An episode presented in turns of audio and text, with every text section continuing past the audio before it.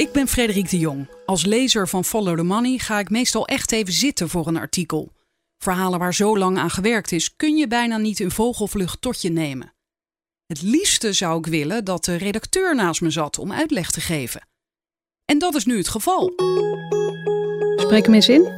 Frederik vraagt door. De podcast van Follow the Money. I know you're gonna dig this. En deze podcast lijkt misschien gratis, maar is niet goedkoop. Het graafwerk van Follow the Money wordt mogelijk gemaakt door betalende leden. Wil je ook lid worden? Dat kan op ftm.nl. Ja. Jan-Hein Strop, welkom in de podcast. Hoi Frederik.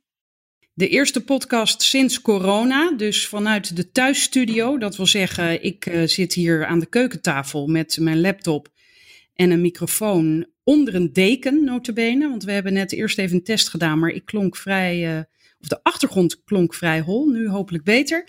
En jij bent ook thuis, hè? Ja, ik zit op de slaapkamer van mijn dochter. Uh, dat is uh, een hele kleine slaapkamer, wat het uitermate geschikt maakt als opnamestudio. Ja, klinkt uitstekend wat mij betreft. Ja, oké. Okay. Nou, dan kunnen we van start. En waar we het over gaan hebben is jullie berichtgeving over de farmaceut Roche en over testen in het algemeen. Dan hebben we het natuurlijk over corona. En eerst wil ik even aan jou vragen, want als, als lezer van Follow the Money uh, valt het me op, of is het me natuurlijk opgevallen, dat ook Follow the Money uh, met veel berichtgeving komt over corona. En volgens mij is dat in al die jaren nog niet eerder gebeurd, dat Follow the Money zo op de actualiteit zit. En dan bedoel ik de actualiteit uh, waar iedereen het over heeft, hè? want meestal heeft Follow the Money eigen verhalen. Ja, nou, ik wil, ik wil, ik, we hebben natuurlijk nog steeds wel eigen verhalen. maar ik ben met je eens dat, dat we echt overspoeld zijn inderdaad door deze actualiteit en door deze crisis. En dat het echt onontkoombaar is voor ons om hierover te schrijven. En eigenlijk al onze mankracht hierop uh, op in te zetten. En uh, ik, ja, ik kan me ook zelf als journalist heel moeilijk voorstellen om me nu met een heel ander thema bezig te houden. Het zou een beetje gek voelen ook, weet je wel. Er zijn zoveel belangrijke onderwerpen die echt van levensbelang zijn. Uh, hè, dus als we nu zou gaan bezighouden met uh, de nitty-gritty details van de kinderopvangtoeslag, ja, dat, dat, waar ik vorige keer over geschreven heb, dat, dat zou dat toch niet helemaal goed voelen. Uh, en bovendien, ik denk dat ons publiek ons, en onze leden ja, ook wel van ons verwachten dat we de vinger aan de pols houden op onze eigen manier. Hè, namelijk door het volgen van industrieën die hier belangrijk zijn in die coronacrisis. En het volgen van geldstromen en prikkels. Waarom is het nou zo dat er in Nederland zo weinig getest, waar, getest wordt? Waarom zijn er zo weinig uh, of te weinig ziekenhuisbedden voor uh, intensive care patiënten? Dat soort type vragen.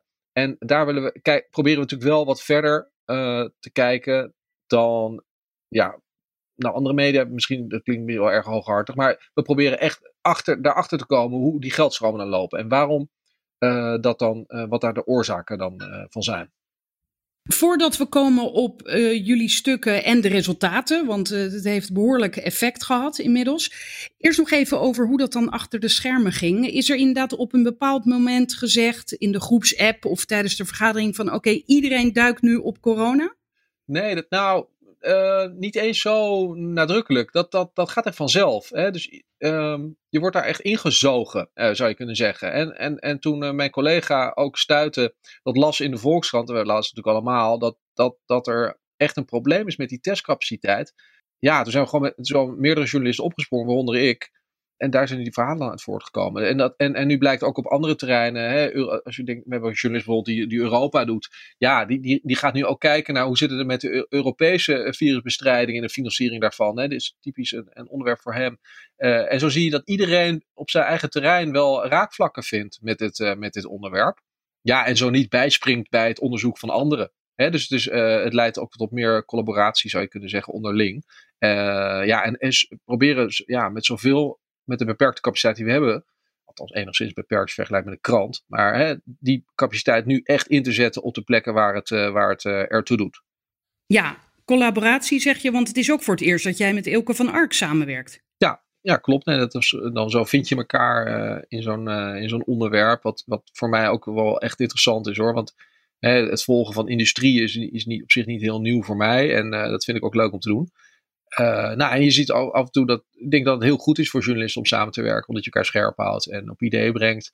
En uh, ja, er komt vaak toch betere stukken van. Dus ik ben, uh, voor ons tot nu toe, voor Follow Money, pakt deze crisis goed uit, denk ik. Dan inderdaad het begin van jullie onderzoek. Dus uh, Ilke en jij lazen de Volkskrant. En wat lazen jullie daar dan? Wat, waar jullie op aansloegen? Ja, nou, dat ging over die beperkte testcapaciteit. Hè. Dus uh, um, en e-, ere wie ere toekomt. Hè. De Volkskrant heeft dat als eerste ook, als een van de eerste, goed op de kaart gezet. Door ook een interview te houden met mevrouw Anne Vossen. dat is een arts-microbioloog van het van LUMC. En dat is het Leids Universitair Medisch Centrum. En die is ook lid van het Outbreak Management Team van de RIVM. Van het RIVM. Nou, dat Outbreak Management Team dat is hartstikke belangrijk. Hè. Die gaan nu echt over de crisis. Die zitten echt helemaal vooraan in de frontlinie, zou je kunnen zeggen, in deze, deze oorlog. En die riep, uh, ja, die zei iets heel bijzonders. Die zei uh, dat er een probleem is met de hoeveelheid testvloeistof die beschikbaar is voor het testen op coronavirus. En uh, je moet je voorstellen dat dat testen gebeurt in hele grote uh, machines. Die staan in al die laboratoria, onder andere van die academische ziekenhuizen. En wat je daarvoor nodig hebt zijn, ja, die, die heb je een vloeistof uh, voor nodig en die heet lysisbuffer. En die lysisbuffer die, die extraheert, die haalt dat RNA, zoals dat heet, van het virus, uh, isoleert dat, zodat je dat kan testen. Dus dat, op zich is het helemaal niet een heel spannend goedje.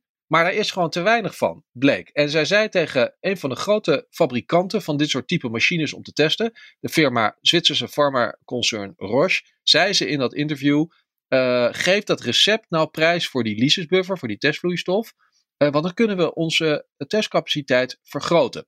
Nou, en dan zei ze ook iets van: dat zullen ze niet leuk vinden, maar nood breekt wet. Nou, dat vonden we heel interessant, want we begrepen ook dat dat concern Roche een hele dominante marktpositie heeft in Nederland. Dat wil zeggen dat zij het overgrote deel van die laboratoria waar ik over sprak, dat zij die bevoorraden met hun apparatuur. En dat die laboratoria dus afhankelijk zijn van Roche voor het uh, toeleveren van die uh, testmaterialen. En dat gaat overigens niet alleen om die vloeistof, maar dat gaat ook om plastics. Dus, dus uh, buisjes en houdertjes, want dat soort zaken die dus in die machine gaan om op grote schaal geautomatiseerd te testen. Nou. Ja, en even voor de goede orde, die laboratoria hebben daar zelf voor gekozen om alleen met Roche te werken. Ja, dat, dat zijn, precies, dat is helemaal waar. Want wat die, die laboratoria hebben hun eigen inkoopbeleid. Hè, dus die ziekenhuizen bepalen dat zelf. En die hebben dus kennelijk al mas gekozen voor fabrikant Roche. Uh, ja, waarom is een interessante vraag, daar zijn we nog mee bezig. Maar dat is in ieder geval een feit. En, en daarmee roep je dus een grote afhankelijkheid over jezelf af, zou je kunnen zeggen. Want als in een crisistijd iedereen tegen die fabrikant zegt: lever ons nog veel meer van die spullen. Ja, dan moeten ze dat over de hele wereld zo ongeveer verdelen. Het is een wereldwijd concern, dat Roche. Uh, heel groot marktaandeel ook aan Amerika. Ja, dus wij krijgen, wij, wij, krijgen maar een beperkt deel geleverd uh, als gevolg daarvan. En we kunnen niet zomaar overstappen op, op, op andere fabrikanten, want dan moet je die machines hebben. Uh, het is allemaal niet inwisselbaar, al dat materiaal. Uh, ja, dat gaat niet zomaar eventjes van de een op de andere dag. Terwijl we wel eigenlijk heel snel moeten opschalen met dat testen.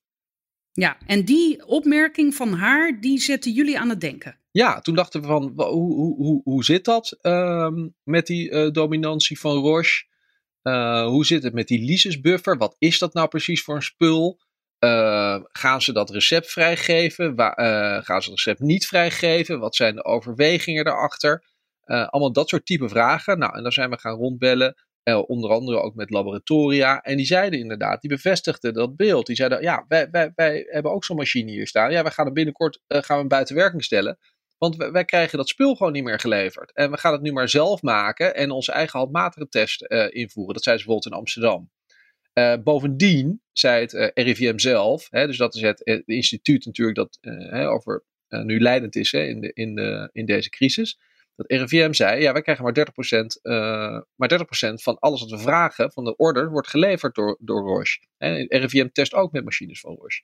Nou, daarmee werd bevestigd dat het inderdaad een enorm probleem is. En dat er in Nederland een grote afhankelijkheid bestaat van Roche. En toen hebben jullie Roche gebeld? We hebben, zeker, uh, we hebben Roche zeker gebeld. En uh, met, de, ja, met de vanzelfsprekende vraag: hè, luister, hoe zit het nou? Hoe groot is jullie marktpositie in Nederland? Uh, wat leveren jullie dan? Klopt het dat jullie inderdaad weinig leveren? En overwegen jullie nu het recept vrij te geven, zodat die laboratoria dat spul, dat test, die testvloeistof zelf kunnen maken? Het preciezere samenstelling van dat spul, uh, waarmee de testcapaciteit snel kan worden opgeschroefd, wat natuurlijk van levensbelang is. nou, daar begon dat concern ja, eigenlijk heel moeilijk over te doen. Dit was dus vorige week woensdag, woensdag 25 maart. Ehm, toen kregen we uiteindelijk een antwoord van Roche dat um, het recept in het algemeen niet geheim is. Dit zijn de letterlijke woorden hè, van de woordvoering daar. In het algemeen niet geheim. Uh, tja, uh, wat betekent... Sterker nog, ze, ze zeiden, het, het staat op internet, je kunt het gewoon vinden. Nou, dat, dat zeiden ze woensdag nog niet. Hè? Dus we werden oh. het bos ingestuurd met dit antwoord. En toen hebben we donderdagochtend het artikel gepubliceerd. Nou, dat artikel, dat, dat, dat, uh, dat, dat, dat is heel veel gelezen en gedeeld. En uh, dat heeft een behoorlijke impact. Want donderdag in de Tweede Kamer werd daarover gesproken vervolgens. En stonden Kamerleden op hun achterste benen dat Roche dat uh, recept niet had vrijgegeven aan iedereen. En riep ook daartoe op. En vroeg ook, uh, de Kamerleden vroegen ook aan de minister van uh, Volksgezondheid van, hè, dwing dat concern dan om dat te doen. Daar hebben we vast middelen toe. Ga dat onderzoeken, ga dat doen. toen diezelfde, diezelfde dag uiteindelijk heeft dat concern geroepen, op donderdag dus, 26 maart. Ja, het recept staat gewoon op internet. Ja, dat vond ik ook een mooie. Uh, toen ben ik dat, uh, keek ik op hun website van Roche Diagnostics. Nou, daar stond het dus helemaal niet op. En toen uiteindelijk bleek dat ze verwezen naar een artikel in een biomedisch tijdschrift uit 1990, waar op pagina 476, zoiets dergelijks, dan een recept voor lysesbuffer uh, staat. Dat is een algemeen recept. Dus dat, dat is waarmee het concern dacht het probleem op te lossen. Ja, dus dat recept wat in dat biomedische tijdschrift stond, dat is niet het recept van Roche uh, voor die specifieke machines die ze hier leveren. En dat weten ze donders goed zelf ook. En toch proberen ze ons op een dwaalspoor te zetten. Om te doen geloven dat het vrijelijk beschikbaar is op internet. Dat is gewoon niet waar. Uh, dat is ook nog volgehouden dan s'avonds in het televisieprogramma Jinek. Waar die uh, Esther de Roy, de CEO van Roche Diagnostics Nederland, dan zat. Ehm, ja, ik vind het echt een onbegrijpelijke reactie als concern dat je, dat je dan ja, iets beweert wat gewoon evident niet zo is. En waar ook iedereen dan vervolgens achter komt. dus ik vind het een enorm gemiste kans. Ik denk dat Roche heel anders had kunnen reageren. Ze hadden natuurlijk een enorme opportunity voor een uh, PR-win. Ze hadden natuurlijk kunnen zeggen, nou, dan gaan we nu behulpzaam zijn. We zetten hier, vindt het op onze website. We gaan helpen om dat spul, uh, alle laboratoria helpen om dat spul snel te maken. Nou, daar hadden ze echt een enorme, enorme win uh, mee kunnen creëren voor zichzelf. Ik begrijp eigenlijk niet zo heel goed waarom ze dat niet gedaan hebben. En uiteindelijk hebben ze het wel gedaan, maar min of meer onder dwang. Nou, dat weten we eigenlijk nog steeds niet. Op het moment van spreken, nu dus, hebben wij nog steeds geen antwoord gekregen van het uh, ministerie of het recept nu verstrekt is uh, aan het RIVM en aan het ministerie. Dus we weten het niet. Maar één stapje terug. Um, de dag na uh, al die ophef heeft de Europese Commissie ook aan jullie verteld van ja, als dit zo doorgaat, dan gaan wij misschien ingrijpen. Ja, dat is natuurlijk ook al heel bijzonder. Dus dat uh, ambtenaren van de Europese Commissie van de, uh, en dan van de mensen die zich mede, bezighouden met mededinging, die uh, hadden contact met Follow the Money met ons opgenomen. Want zij wilden weten, wat voor een onderzoek hebben jullie gedaan? Wat blijkt daaruit?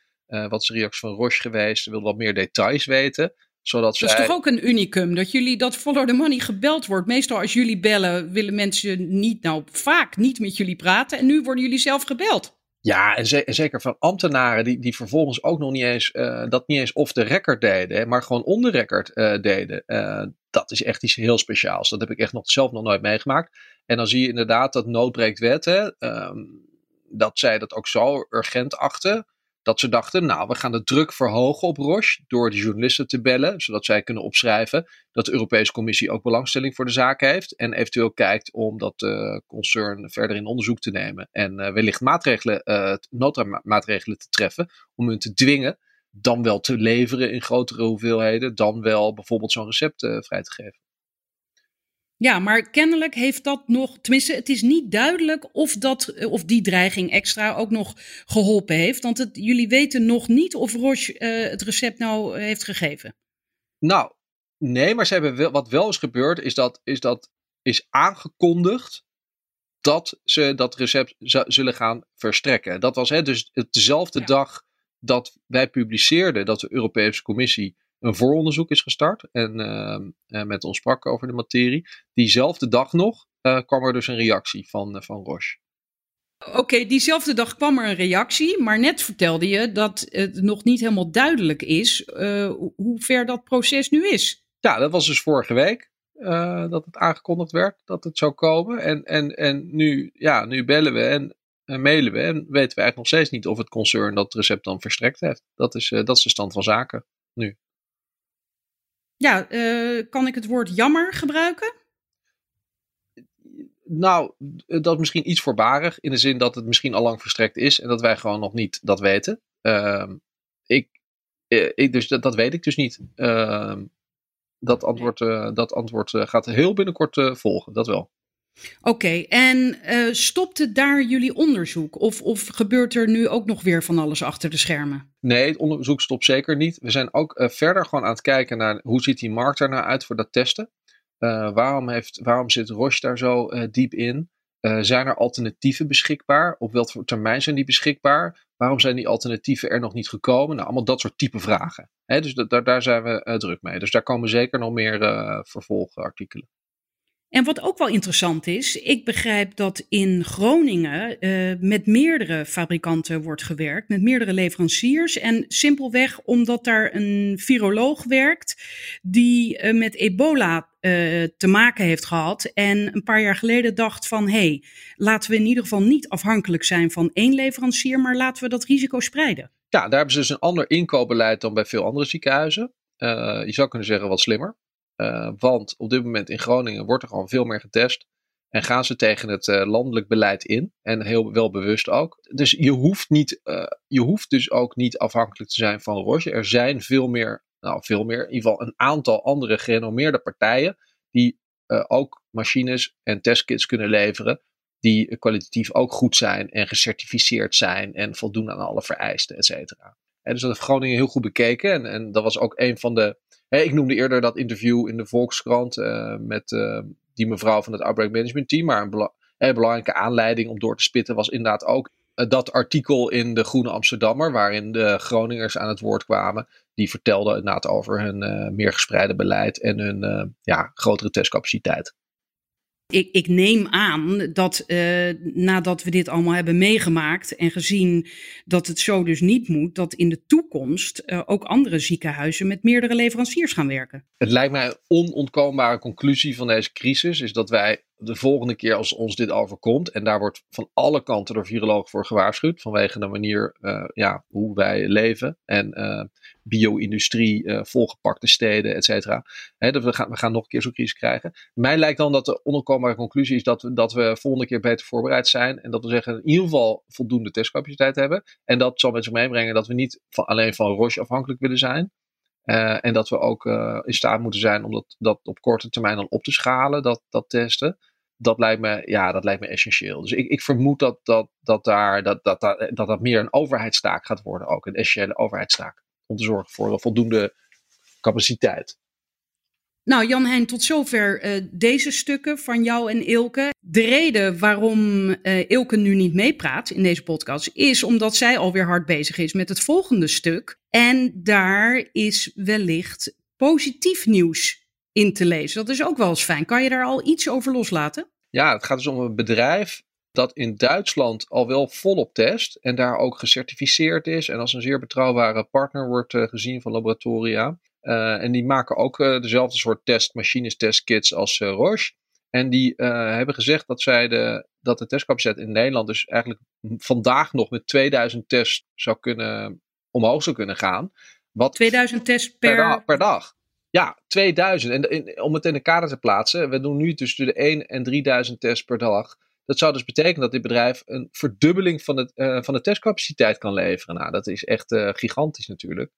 Maar uh, ja, wat heel verrassend is, en ook de reden waarom ze aanklopte bij the Money, is dat zij dus al een tijd in, in gesprek proberen te komen met het RIVM. Dat natuurlijk echt, ehm, ja, die gaan echt over de toegelaten testen, et cetera. En zij krijgen maar geen contact. En ze worden ook maar niet teruggebeld. er, oh. is geen, er is geen luisterend oor voor een oplossing waar we eigenlijk ons enorm behoefte aan hebben eh, op dit moment. Nou, dat is natuurlijk, dat is natuurlijk opmerkelijk. En dan is de vraag van, ja, waarom is dat in godsnaam? waarom luistert het RIVM niet? Waarom hebben deze jongens geen voet aan de grond gekregen? Of, ik eh, bedoel, prima dat je met anderen in de weer, maar, maar niet eens, er wordt niet eens teruggebeld. Nou, hoe, hoe kan dat? En daar, daar zullen we daar zullen we eens even naar, daar, daar, zijn we mee bezig en, en daar zal meer over bekend worden. Dankjewel Jan Heijn. Yes, graag gedaan.